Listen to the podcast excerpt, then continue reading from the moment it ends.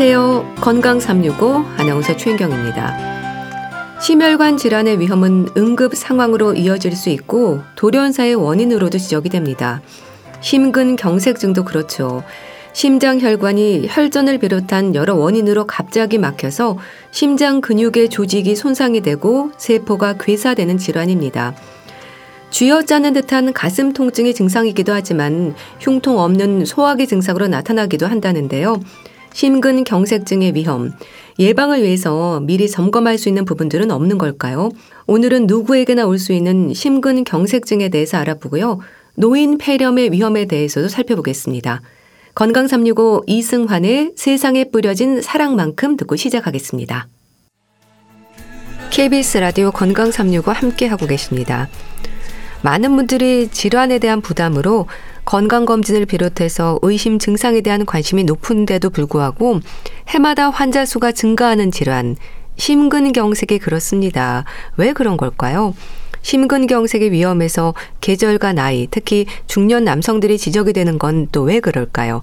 순천향대 부천병원 심장내과 박현우 교수와 함께 합니다. 안녕하세요, 교수님. 네, 안녕하세요. 심혈관 질환의 위험을 생각하면 사계절 언제나 조심해야겠지만요. 일교차가 클 때, 또 중년 이후의 나이, 그리고 특히 남성들에게 발병 위험이 높다는 말을 합니다. 그런가요? 예, 네, 맞습니다. 네, 심근경색의 경우에는 첫째로 환자분의 연령에 많은 영향을 받고 있고 특히 50대, 60대의 경우에는 남성에서 많이 호발되는 것으로 되어 있습니다. 예. 70대가 넘어가는 경우에는 점점 여성에서 발병률이 증가하는 걸로 알려져 있는데요. 그뿐만 아니라 기후에도 큰 영향을 받는다고 알려져 있고 많은 데이터에서 특히 추운 겨울철에 많이 호발된다고 알려져 있습니다. 예. 운동을 안 하는 중년 남성이라는 조건이 붙는 건 왜 그렇습니까? 아, 일단 운동이라는 것은 여러 가지 면에서 심장에 영향을 줄 수 있습니다. 일단 첫 번째는 심근경색은 위험인자가 많을수록 잘 걸릴 수 있는 질환인데 예. 그런 심근경색의 위험인자가 될 수 있는 고혈압, 고지혈증, 당뇨와 같은 만성 질환을 조절하는 위험도를 낮추는데 운동이 영향을 줄 수가 있고요. 예. 두 번째는 운동 능력을 향상시킴으로써 심장 기능, 그 다음에 심장 순환의 개선을 가져오게 되고, 그냥 쉽게 얘기하면은 심장이 좀 튼튼하게 심근경색이 온다 하더라도 버텨줄 수 있는 그런 점이 막 운동이라는 데서 장점을 가질 수 있겠습니다. 예. 심근경색은 치료 시점에 따라서 사망으로도 이어질 수 있는 질환이지 않습니까? 심근경색이 구체적으로 어떤 상태를 말하는 건가요? 네.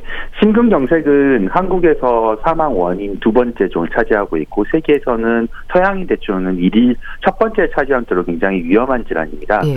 그래서 심장에는 산 영양과 산소 우리 모든 기관이 다 마찬가지지만은 영양과 산소를 공급하는 어, 혈관이 있는데 그 심장에서 공급하는 혈관을 관상동맥이라고 부르게 됩니다. 이 관상동맥이 갑자기 혈전으로 막히게 되면서 생기는 질환이고 심장으로 피가 가지 못하기 때문에 가슴 통증이 생기고 그로 인해서 심장에 흔히 말하는 경색, 즉 심장에 손상을 입게 됩니다. 예. 그런 과정에서 갑자기 부정맥이 생기게 되고요. 이런 부정맥이 생기는 경우에는 갑자기 급사를 하게 원인을 급사의 원인이 될 수 있는 그런 부정맥을 일으킬 수 있는 질환이기 때문에 가장 위험한 질환이라고 말씀드릴 수 있습니다. 예. 그런 일이 생기는 구체적 원인은 뭔가요? 죽상 동맥 경화증이라고 하는 흔히 말하는 혈관의 저희가 노화가 되고 그다음에 혈관에 지방이 침착되면서 혈관을 좁아지게 만들고 이 혈관이 지방이 침착된 지방이 갑자기 어, 터지거나 그런 경우에 혈전이 만들어지는데 그 혈전을 만들 수 있는 그런 죽상 동맥 경화증이라는 병이 생기게 됩니다. 예. 그럼 죽상 경화증이 뭔가요? 동맥 경화증과는 어떻게 다른지도 궁금합니다. 아, 네. 사실은 많은 일반인이나 많은 의료인에도 같이 동일시하면서 거기에 설명을 하고 있는데, 어, 죽상경화증은 혈중에 있는 콜레스테롤이 혈관에 침착이 되면서 지방이 생기게 되고 네. 그로 인해서 플라크가 생기게 되는 것을 얘기하게 되고요. 동맥경화증이라고 하는 거는 고혈압과 그다음에 혈관의 노화로 인해서 혈관이 딱딱해지는 것을 얘기합니다. 근데 실제로 이 두 질환은 서로 연관성이 있고 그다음에 죽상경화증을 동맥경화증의 특별한 형태로 불리고 있기 때문에 많은 경우에 현용해서 사용하고 있습니다. 네. 그러니까 우리나라 사람들에게 심근경색이 늘고 있는 건 죽상 경화증의 위험이 높은 것과도 연결이 되는 거네요. 네, 맞습니다. 그 심근경색이 늘고 있다는 점은 결국은 죽상경화증의 위험도가 높아지고 있다는 거고 그렇다면 이 죽상경화증의 가염 위험이 증가한다는 것은 이런 위험인자들이 증가된다는 거라고 볼 수 있겠죠. 네. 그래서 그런 경우에 당뇨라든지 그다음에 이상 지지혈증, 고지혈증이라고 쉽게 표현을 하죠. 이런 것들이 연관성이 있고 이쪽에서 문제가 있는 경우는 반드시 꼭 병원에서 치료를 받는 게 중요합니다. 네. 심혈관 질환의 위험에서 가슴 통증이 의심 증상으로 지적이 되지 않습니까? 그럼 가슴이 어떻게 어느 정도로 아픈 걸까요? 환자들은 주로 어떤 표현을 하세요? 어, 심혈관계 질환, 즉 관상동맥혈관에서 생길 수 있는 질환은 이제 크게 증상이 생기는 질환은요. 그게 협심증과 심근경색으로 나올 나타날 수 있습니다. 예. 협심증의 경우에 같은 경우에는 특히 운동 시 통통, 그러니까 가만히 있고 쉬고 있을 때는 괜찮은데 맥박수가 빨라질 수 있는 빠른 걸음을 걷거나 계단을 오를 때 흉통이 느끼는 경우가 많고요. 그 다음에 심근경색 경우에는 갑자기 생기는 경우가 많고 대부분은 매우 강력한 통증이 오게 되고 정말 가슴이 답답해서 어쩔 줄 몰라 하고 막 식은땀이 나는 이런 상황들이 많습니다. 그래서 네. 이런 대부분의 심근경색 환자분들은 그 상황에서 어쩔 줄 모르기 때문에 너무 아프기 때문에 음. 응급실로 내원하는 경우가 많습니다. 네. 그렇게 찢어질 듯한 가슴 통증이 생기면 얼른 심근경색을 의심할 수 있을 텐데요. 근데 또 참을 만한 소화기 증상이 나타나기도 한다고 들었습니다.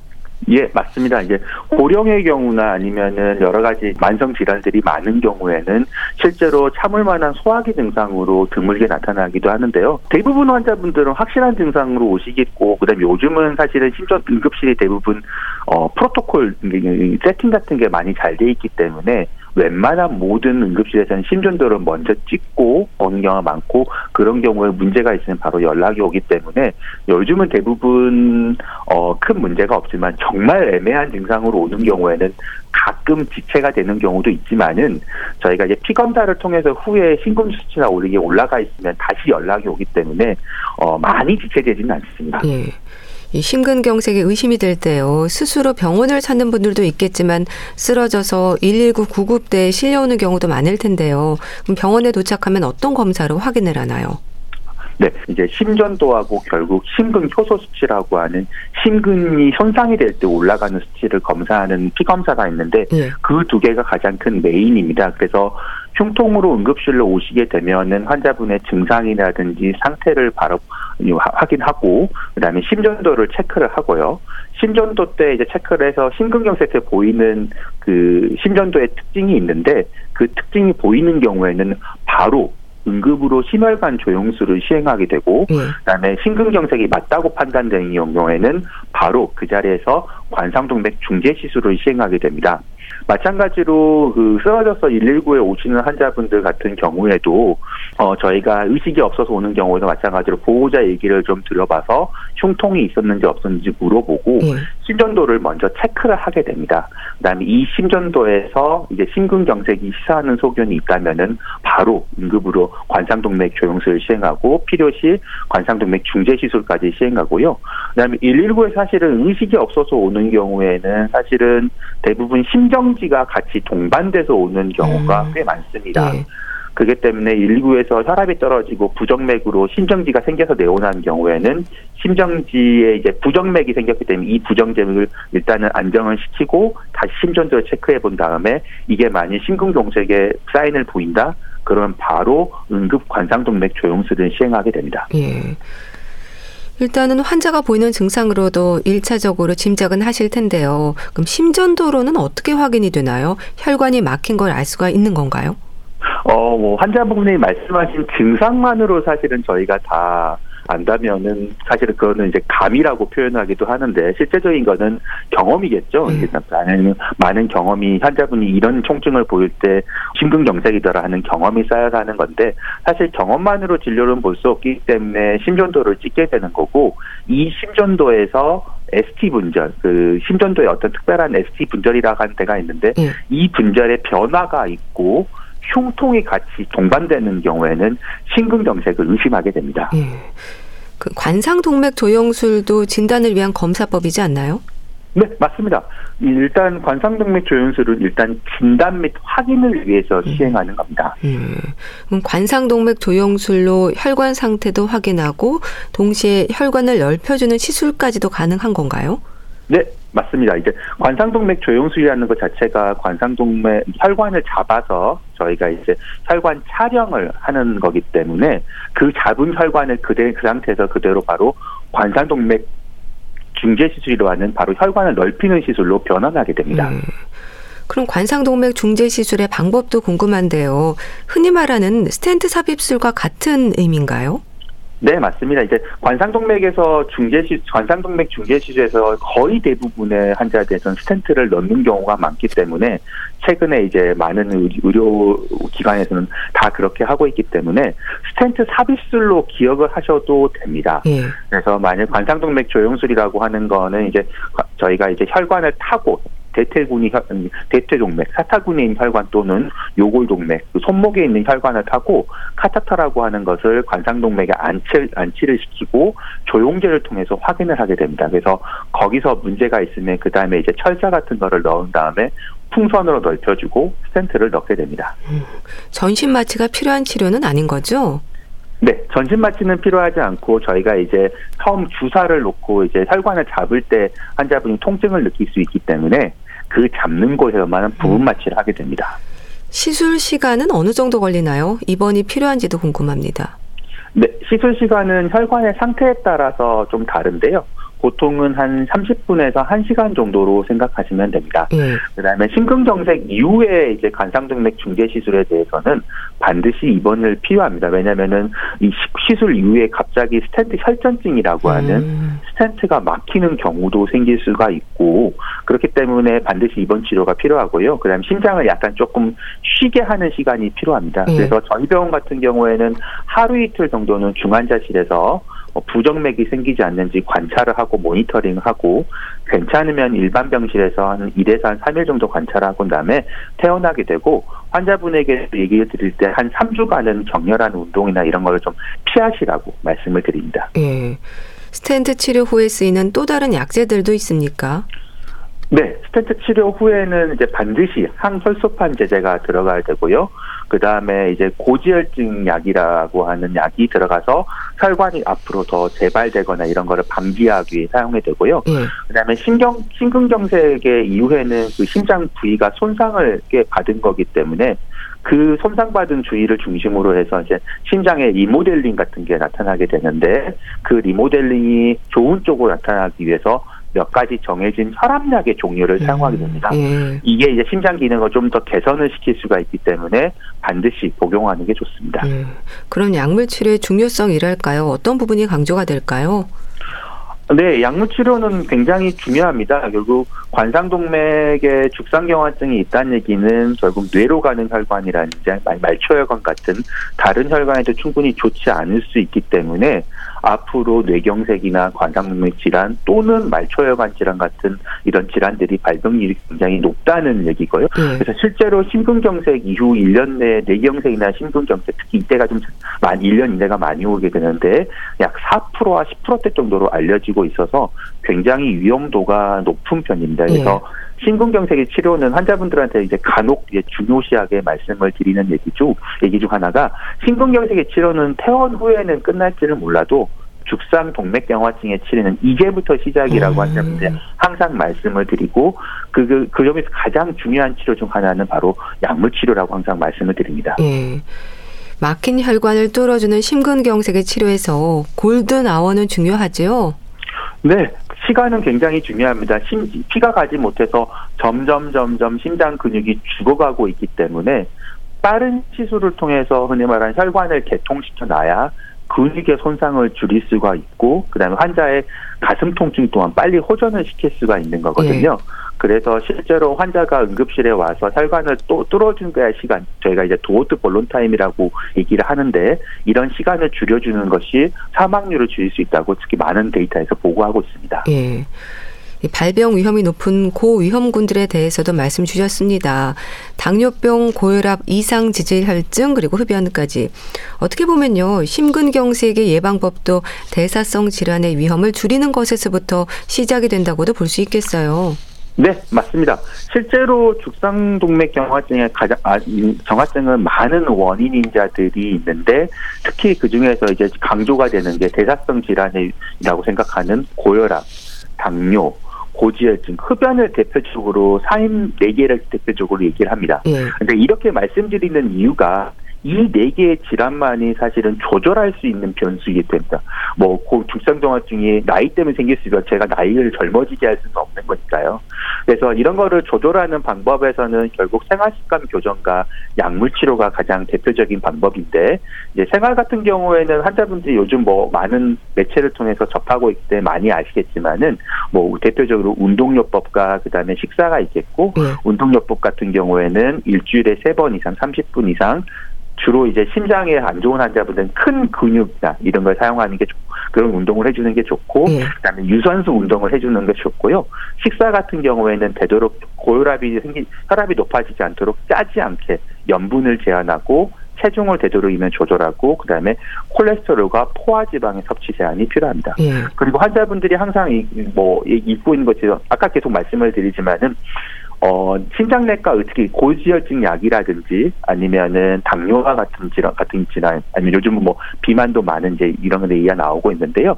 그런 경우에도 반드시 심장내과 의사와 내분비내과 의사의 지시에 따라서 약을 잘 복용하는 것이 좋습니다. 예. 그런 부분들이 또 죽상 경화증의 위험을 높이는 요인이라는 것도 기억하셔야 할 텐데요. 관상 동맥 중재 시술을 받았어도 재발 위험은 있는 거죠?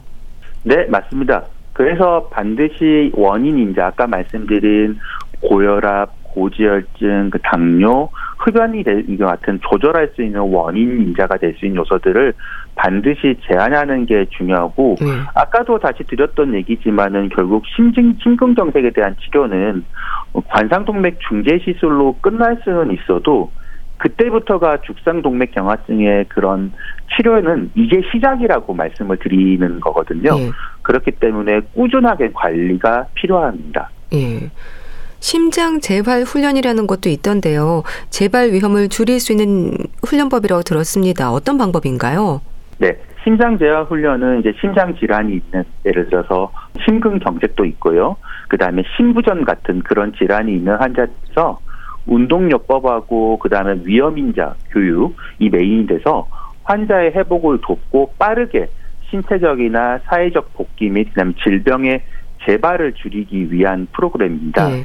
그래서 실제로 이런 운동요법이나 이런 위험인자 교육이 적극적으로 시행한 환자들 같은 경우에는 어 1년 내에 심혈관대 위험도를 약 10에서 20% 정도 줄일 수 있다고 보고하고 있고요. 네. 실제로 이로 인한 사망률을 약 40% 어떤 데는 많은 데는 50%까지 줄일 수 있다고 보고하고 있어서 어, 많은 도움이 되고 있어서 현재 지금 많은 병원에서 이런 심장 재활 훈련을 어, 프로그램을 이제 하고 있습니다. 예. 그 오늘 심근경색에 대한 말씀을 들었습니다. 시간과의 싸움일 수도 있는 심근경색 이런 증상이 있다면 되도록 빨리 병원에 가야 한다 짚어주세요. 네. 많은 얘기를 들었지만은 결국 심근경색이라고 하는 거는 사실 저희가 예측을 하면은 정말 좋겠지만은 사실 심근경색은 정말 갑작스럽게 오는 질환입니다. 그렇기 때문에 특히 이제 갑작스럽게 오지만은 위험인자들이 이런 걸 생기게 하는 요소들이 몇 가지가 있는 거는 맞는 거죠. 네. 그렇기 때문에 나이가 들면서 점점 증가하는 질환이고 위험인자 아까 말씀드린 고혈압, 고지혈증, 당뇨, 흡연과 같은 그런 위험 인자가 많은 경우에 더 위험도가 사망률도 높아지는 질환입니다. 그렇기 때문에 내가 많이 느껴보지 환자분들한테 주로 이제 시술을 하고 난 환자분들한테 항상 드리는 얘기지만 음. 내가 느껴보지 못한 심한 가슴 통증이 갑자기 있을 때는 빠르게 응급실을 가보시는 게 좋습니다. 그래서 응급실에 가셔서 만약 큰 문제가 없다고 사실은 들을 가능성이 높긴 합니다. 실제로 네. 저희가 이제 임상에서 응급실에 환자분이 한 열 명 정도 오신다고 하면은 그 중에 한 명 정도가 심근경색이나 이제 급성 어 관동 관상동맥 증후군인데요. 네. 근데 실제로 그러면 환자분들한테 이제 표현을 할 때 열 번 중에 한 번 정도가 아마 오, 맞을 겁니다라고 환자분한테 말씀을 드리는데 이 심장 질환이라고 하는 거는 생명하고 관련이 있는 거기 때문에 이 한 번으로 생명을 살릴 수 있는 거라면은 반드시 흉통이 있을 때는 응급실이나 근처 병원 아니면 가까이 있는 병원에서 의사와 상의한 다음에 심전도로도 빨리 체크를 해보는 게 좋습니다. 예. 특히 아까 말씀드린 위험인자 고혈압, 뭐 고지혈증, 흡연, 뭐 당뇨 이런 것들이 있고 그 다음에 고령의 환자인 경우에는 더욱 이런 부분을 좀 신경을 써서 어, 병원을 가까이 하시는 게 좋습니다. 그래서 환자분들한테 항상 저도 이제 얘기를 드릴 때 연세가 드실수록 병원하고 친해지는 게 좋습니다라고 편하게 말씀을 드리거든요. 예. 실제로 의료나 이런 것들이 접근성이 나쁜 나라는 아니기 때문에 그냥 와서 가슴이 아픈데 어떻게 해야 되나요? 이런 것들 쉽게 물어볼 수 있는 예. 나라이기 때문에 그런 것들 조금 더 활용하시는 게 좋으실 것 같습니다. 예. 그럼 심근경색으로 스텐트 삽입술을 받은 분들이나 가족력이 있는 분들은 특히 어떤 부분들에 민감해야 할까요? 살펴야 하는 부분들이 있을 텐데요. 오, 그렇죠. 그런 경우에는 저희가 가족력이 있건 해서 실제로 외래에서 불안해해서 오시는 환자분들이 꽤 있습니다. 네.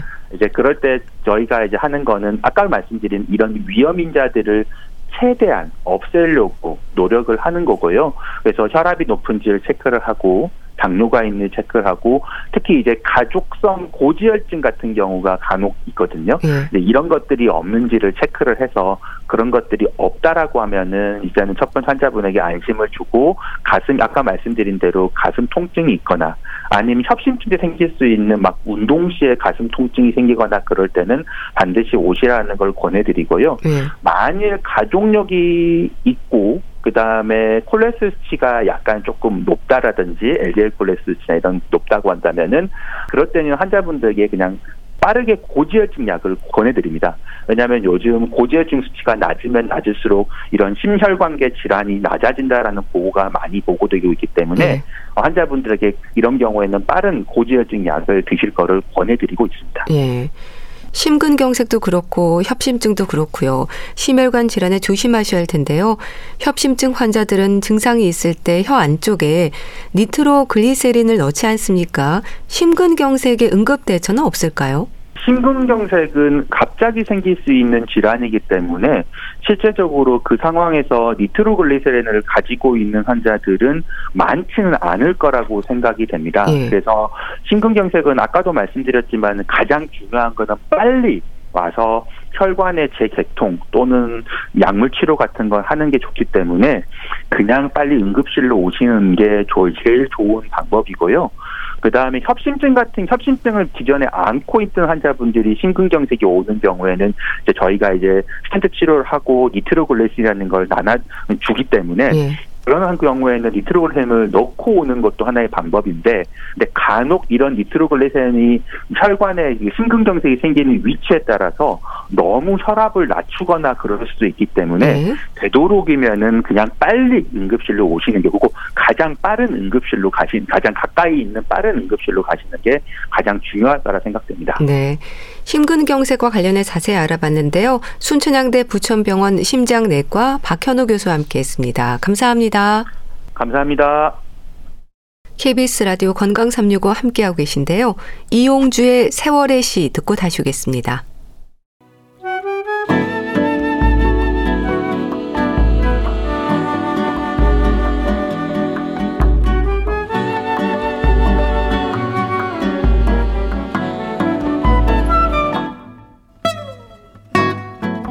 건강한 하루의 시작. KBS 라디오 건강 365. 최윤경 아나운서의 진행입니다. KBS 라디오 건강 365 함께 하고 계십니다. 건강에 이상을 나타내는 여러 증상들 중에 고열에 대한 불안감이 있습니다. 특히 기침과 가래가 이어지고 열까지 동반되면 혹시 폐렴이 아닐까 짐작하기도 하는데요. 더구나 노인들에게는 증상이 없는 폐렴도 있을 수 있어서 잘 살펴야 한다는 지적입니다. 노인 폐렴의 위험, 대한의사협회 백현옥 부회장과 함께합니다. 안녕하세요. 네, 안녕하십니까. 노인 건강에서 폐렴으로 가지 않도록 조심해야 한다는 말을 합니다.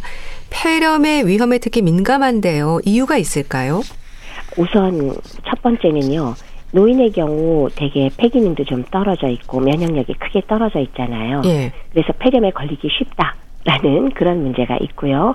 특히나 기존에 앓고 있던 당뇨병이나 심장병 같은 만성 질환이 폐렴에 의해서 또 악화될 수가 있어요. 예. 그래서 좀 심각한 폐혈증이나 호흡곤란 증후군과 같은 치명적인 합병증이 생길 위험이 높으니까 결국 70세 이상 노인의 폐렴 사망률이 증가하면서 사망 원인 1위를 차지한다. 이게 사실 가장 중요한 문제가 되겠고요. 예. 두 번째는 노인의 경우에 기침이나 가래 아주 고열이 나는 것 같은 폐렴의 일반적인 증상이 잘 나타나지 않을 수 있다라는 아. 것 때문에 또 하나 문제가 되는 점이라고 할 수 있겠습니다. 예. 폐렴의 이름을 생각하면 염증 반응인 거잖아요. 폐에 어디에 염증이 생기는 건가요? 어, 폐렴이니까 폐 염증이긴 한데 네. 어디냐 우리 큰 기관지 이런 데는 아니고 어, 세 기관지 이하의 폐 조직에 그러니까 말단 부위에 염증이 발생하는 감염성 질환을 우리가 폐렴 반응이라고 얘기를 폐렴이라고 얘기를 합니다. 음. 그래서 일반적으로 뭐 발열, 기침, 가래 음. 같은 소견이 나타나는 거죠. 원인은 바이러스 감염인가요?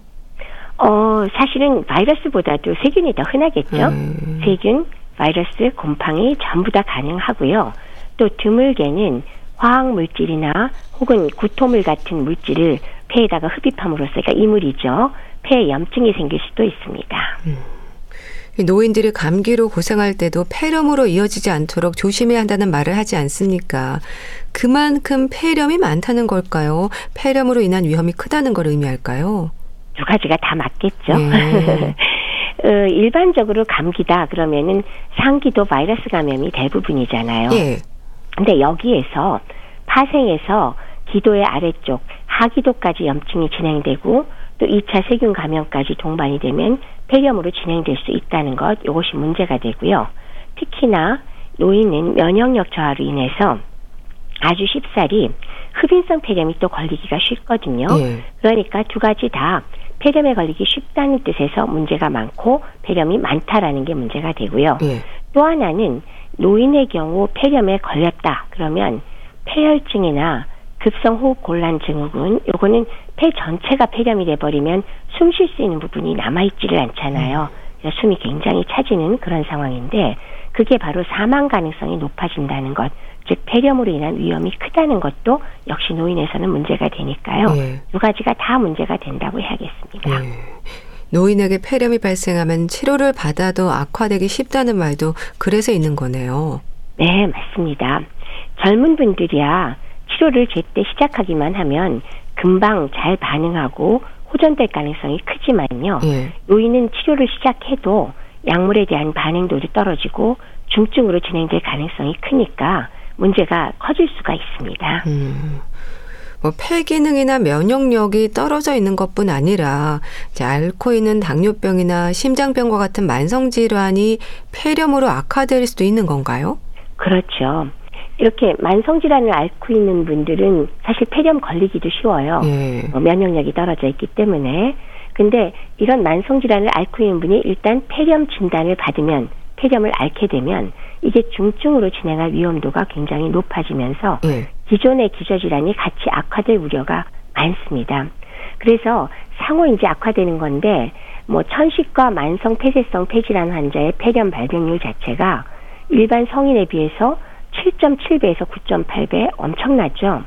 또 심혈관 질환자는 3.8배에서 5.1배, 당뇨병 환자는 2.8배에서 3.1배 정도 높았고요. 예. 그리고 이 노인성 폐렴의 위험 인자로 만성 폐질환, 심장 질환, 알코올 중독, 70세 이상의 고령, 그리고 요양원에 재원하고 있는 것도 위험도가 1.8배 어, 이상 높은 걸로 알려져 있는데 예. 문제는 이렇게 됐을 때 역시 폐렴이 걸리면 가지고 있던 당뇨병, 심장병 여러 가지 질환이 악화가 된다는 것이 실제로 큰 문제가 됩니다. 예.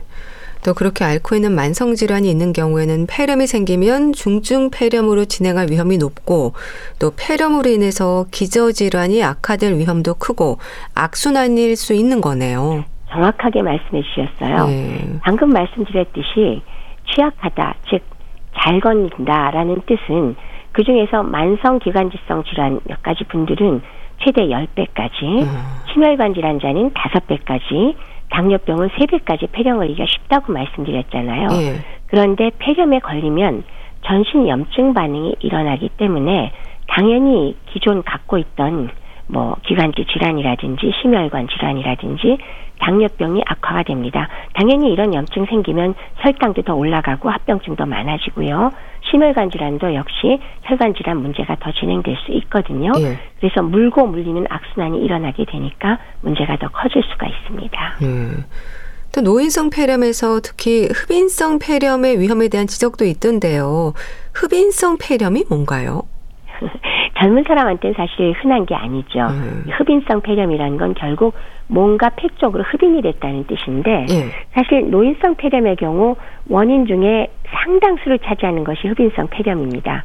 즉 구강 분비물이나 혹은 위에 있는 내용물이 올라오면서 이런 이물질들이 어, 기도로 흡인돼 버리는 거죠. 예. 기도로 잘못 들어갔기 때문에 폐에 염증이 발생하는 그런 상황의 폐렴을 이야기하게 되고요. 예.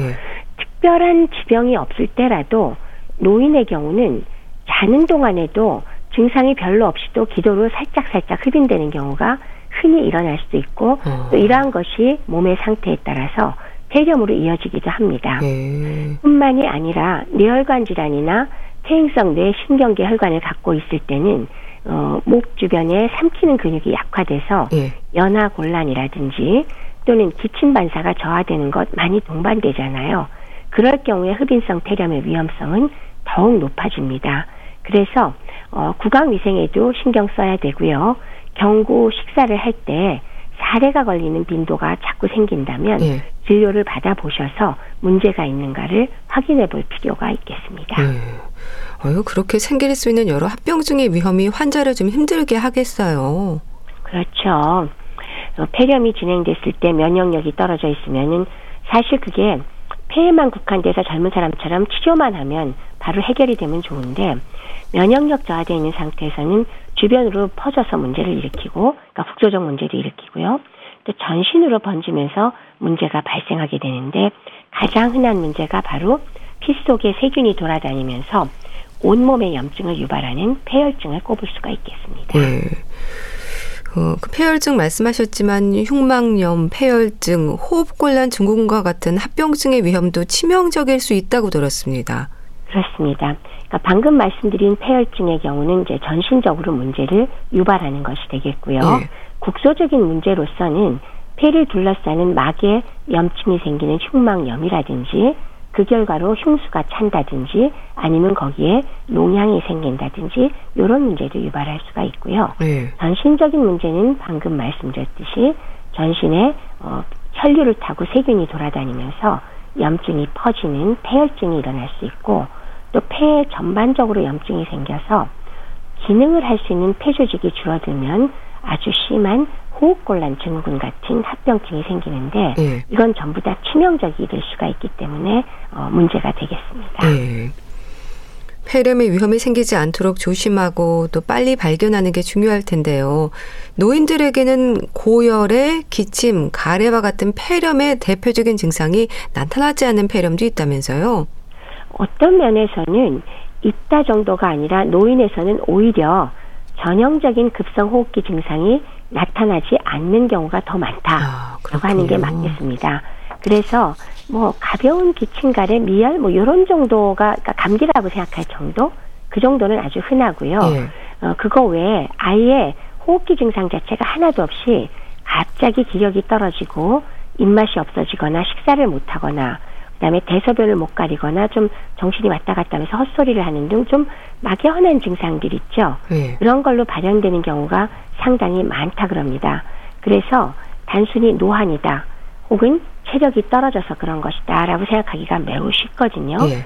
그래서 뭐 집에서 아 이거 별거 아니지 그러고 내버려 두었다가 실제로 병원까지 모시고 갈 때까지 어, 폐렴 진단되기까지 말이죠. 소요되는 시간이 매우 길어지게 될 수가 있죠. 그러면 치료 시점을 놓쳐서 상당히 악화되고 사망으로 이어질 우려가 매우 높아집니다. 음. 그럼 나이 들면서 백혈구 수가 줄어들고 활동성이 떨어지면서 세균이 들어와도 반응을 못하는 거라고 봐야 되는 건가요? 그런 면이 있습니다. 그러니까 노인이 왜 이렇게 폐렴의 일반적인 증상이 뚜렷하게 나오지 않느냐? 예. 일상적인 경우라면은 폐렴 정도의 병에 걸리면 어, 폐에 세균이 침투했을 때 이를 밖으로 빼내려고 하는 몸의 반사작용이 백혈구가 모이고 또 어, 이들이 서로 엉켜서 생긴 찌꺼기가 가래로 만들어지면서 기침도 많아지고 가래 양도 많고 또 발열 증상이 마구 일어날 겁니다.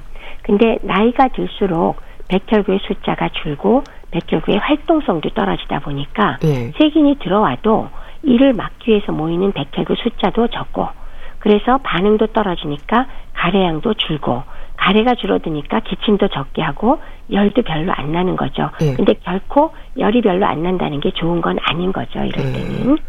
그럼 그렇게 기침도 줄고 가래가 적어지면 어떻게 노인들의 폐렴을 의심할 수 있을까요?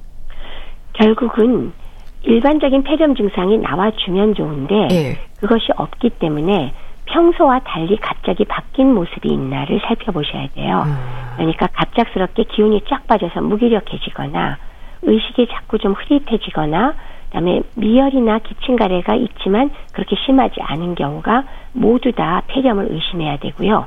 그다음에 갑자기 식사량이 줄고 기운 탁 빠질 때도 역시 폐렴 한번 생각해 보실 필요가 있습니다. 음. 그럼 그중에서 무기력증과 의식이 반복적으로 흐려질 수 있다는 건 어떤 의미일까요? 폐렴으로 연결하기에는 쉽지 않을 것 같은데요. 그렇죠. 네. 무기력증이 갑자기 폐렴이라니 좀 말이 안 되는 것 같긴 하지만 네. 결국은 폐렴에 걸리면 어, 폐에서 있는 균이 그 자리에만 있을 수도 있지만은 주변으로 번지면서 흉막염이라든지 아. 흉수를 보이게 한다든지 아니면은 뭐 농양을 유발하기도 하고요. 그거 외에 균이 혈류를 타고 온몸을 돌아다니면서 전신적인 염증 반응을 일으키거든요.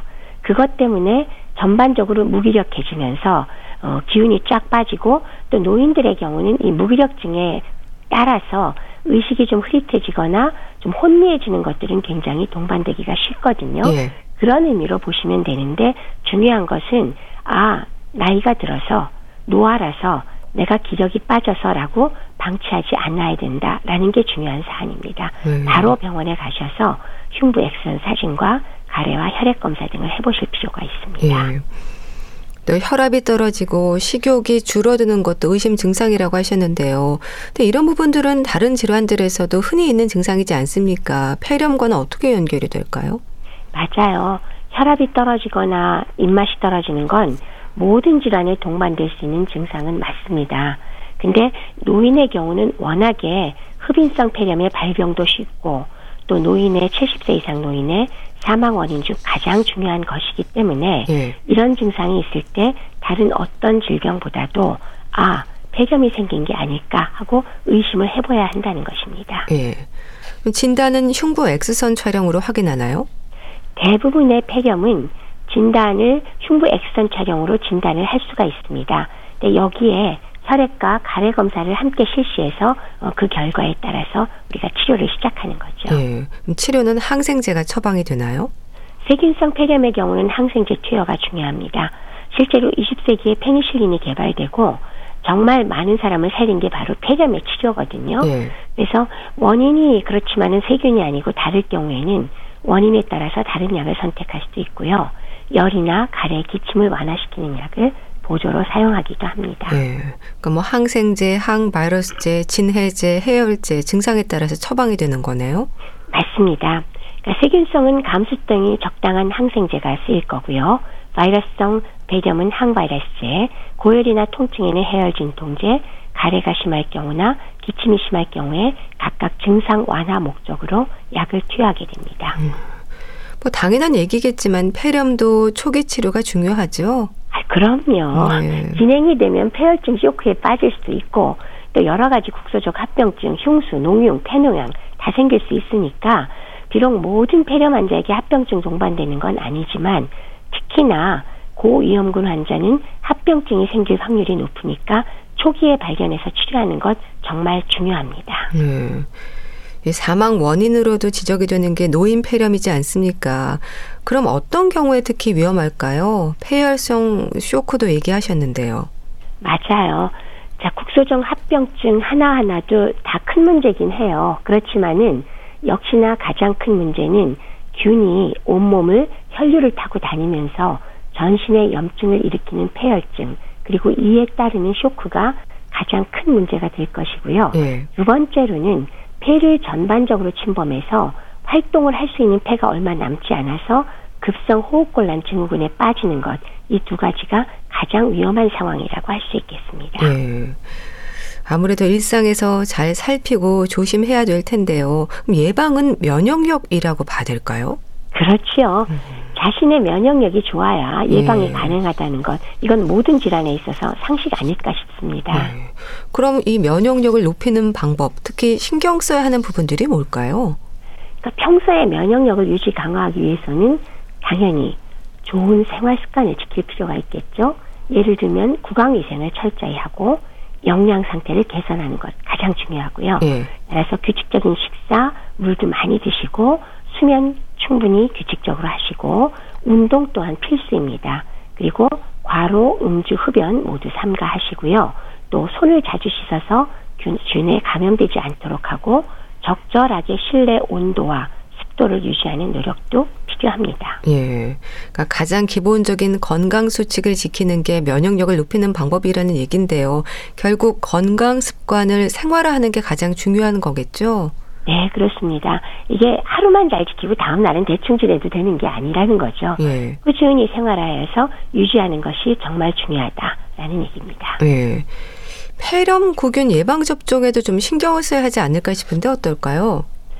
그 노인성 폐렴의 위험을 줄이는 그 방법 중에 예방 접종 정말 중요하잖아요. 네. 당연히 폐렴균 예방 백신도 있고 또 하나 중요한 게 뭐죠?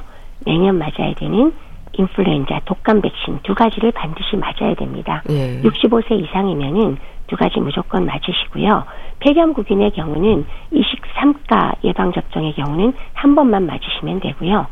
13가와 23가 어, 차례로 맞아서 1년 순서로 맞을 수도 있습니다. 그리고 독감은 매년 맞으셔야 된다는 거 잊지 마시기 바랍니다. 네. 그리고 기침이나 가래가 있어도 심하지 않고 또 고열이 아닌 미열에도 의심을 좀 해봐야 될까요? 그렇죠. 미열이나 가벼운 기침 뭐 이런 경우에나 아니면 그냥 기운이 툭 떨어지거나 무기력해지는 경우에 노인의 경우는 어, 이거 무슨 급성 질환이 생긴 게 아닐까 하고 의심을 해야 되는데 바로 그 급성 질환 중에서 가장 먼저 생각해야 될 게 노인의 경우는 폐렴이라는 의미입니다. 그렇기 때문에 그럴 때는 반드시 서둘러서 병원을 방문하셔서 검사를 받아보실 필요가 있습니다. 네. 노인 폐렴의 위험, 증상이 없는 폐렴도 있다고 하셨는데요. 예방을 위해서 정기적으로 좀 검진을 받으면 좋은 부분들은 없을까요? 사실 폐렴만을 놓고 보면 폐렴은 급성 질환이잖아요. 네. 급성 질환은 사실 정기 검진을 활용해서 찾는다는 것은 효율이 많이 떨어지죠. 그래서 원래 폐렴 검진을 위해서 정기 검진은 아니지만은 그럼에도 불구하고 계속 말씀드리지만 평소와 다른 모습을 보이고 무기력해질 경우에 바로 가까운 병원에서 진찰과 검사를 받는 것은 필요하다. 그리고 예방을 위한 병원 방문은 어떻게 하느냐? 네. 예방 접종을 제대로 하셨나 체크해 보시고 제때제때 예방 접종을 하시고 두 번째는 다른 만성 질환이 노인들이 동반돼 있나 여부와 그리고 이 만성 질환들이 잘 관리되고 있는가를 정기적으로 검진을 받는다. 요것은 필요하리라고 생각이 됩니다. 네. 노인 폐렴의 위험에 대해서 짚어봤는데요. 대한의사협회 백현옥 부회장과 함께 했습니다. 말씀 잘 들었습니다. 감사합니다. 네, 감사합니다. 강산에 거꾸로 강을 거슬러 오르는 저 힘찬 연어들처럼 보내드리면서 인사드릴게요. 건강365 아나운서 최인경이었습니다. 고맙습니다.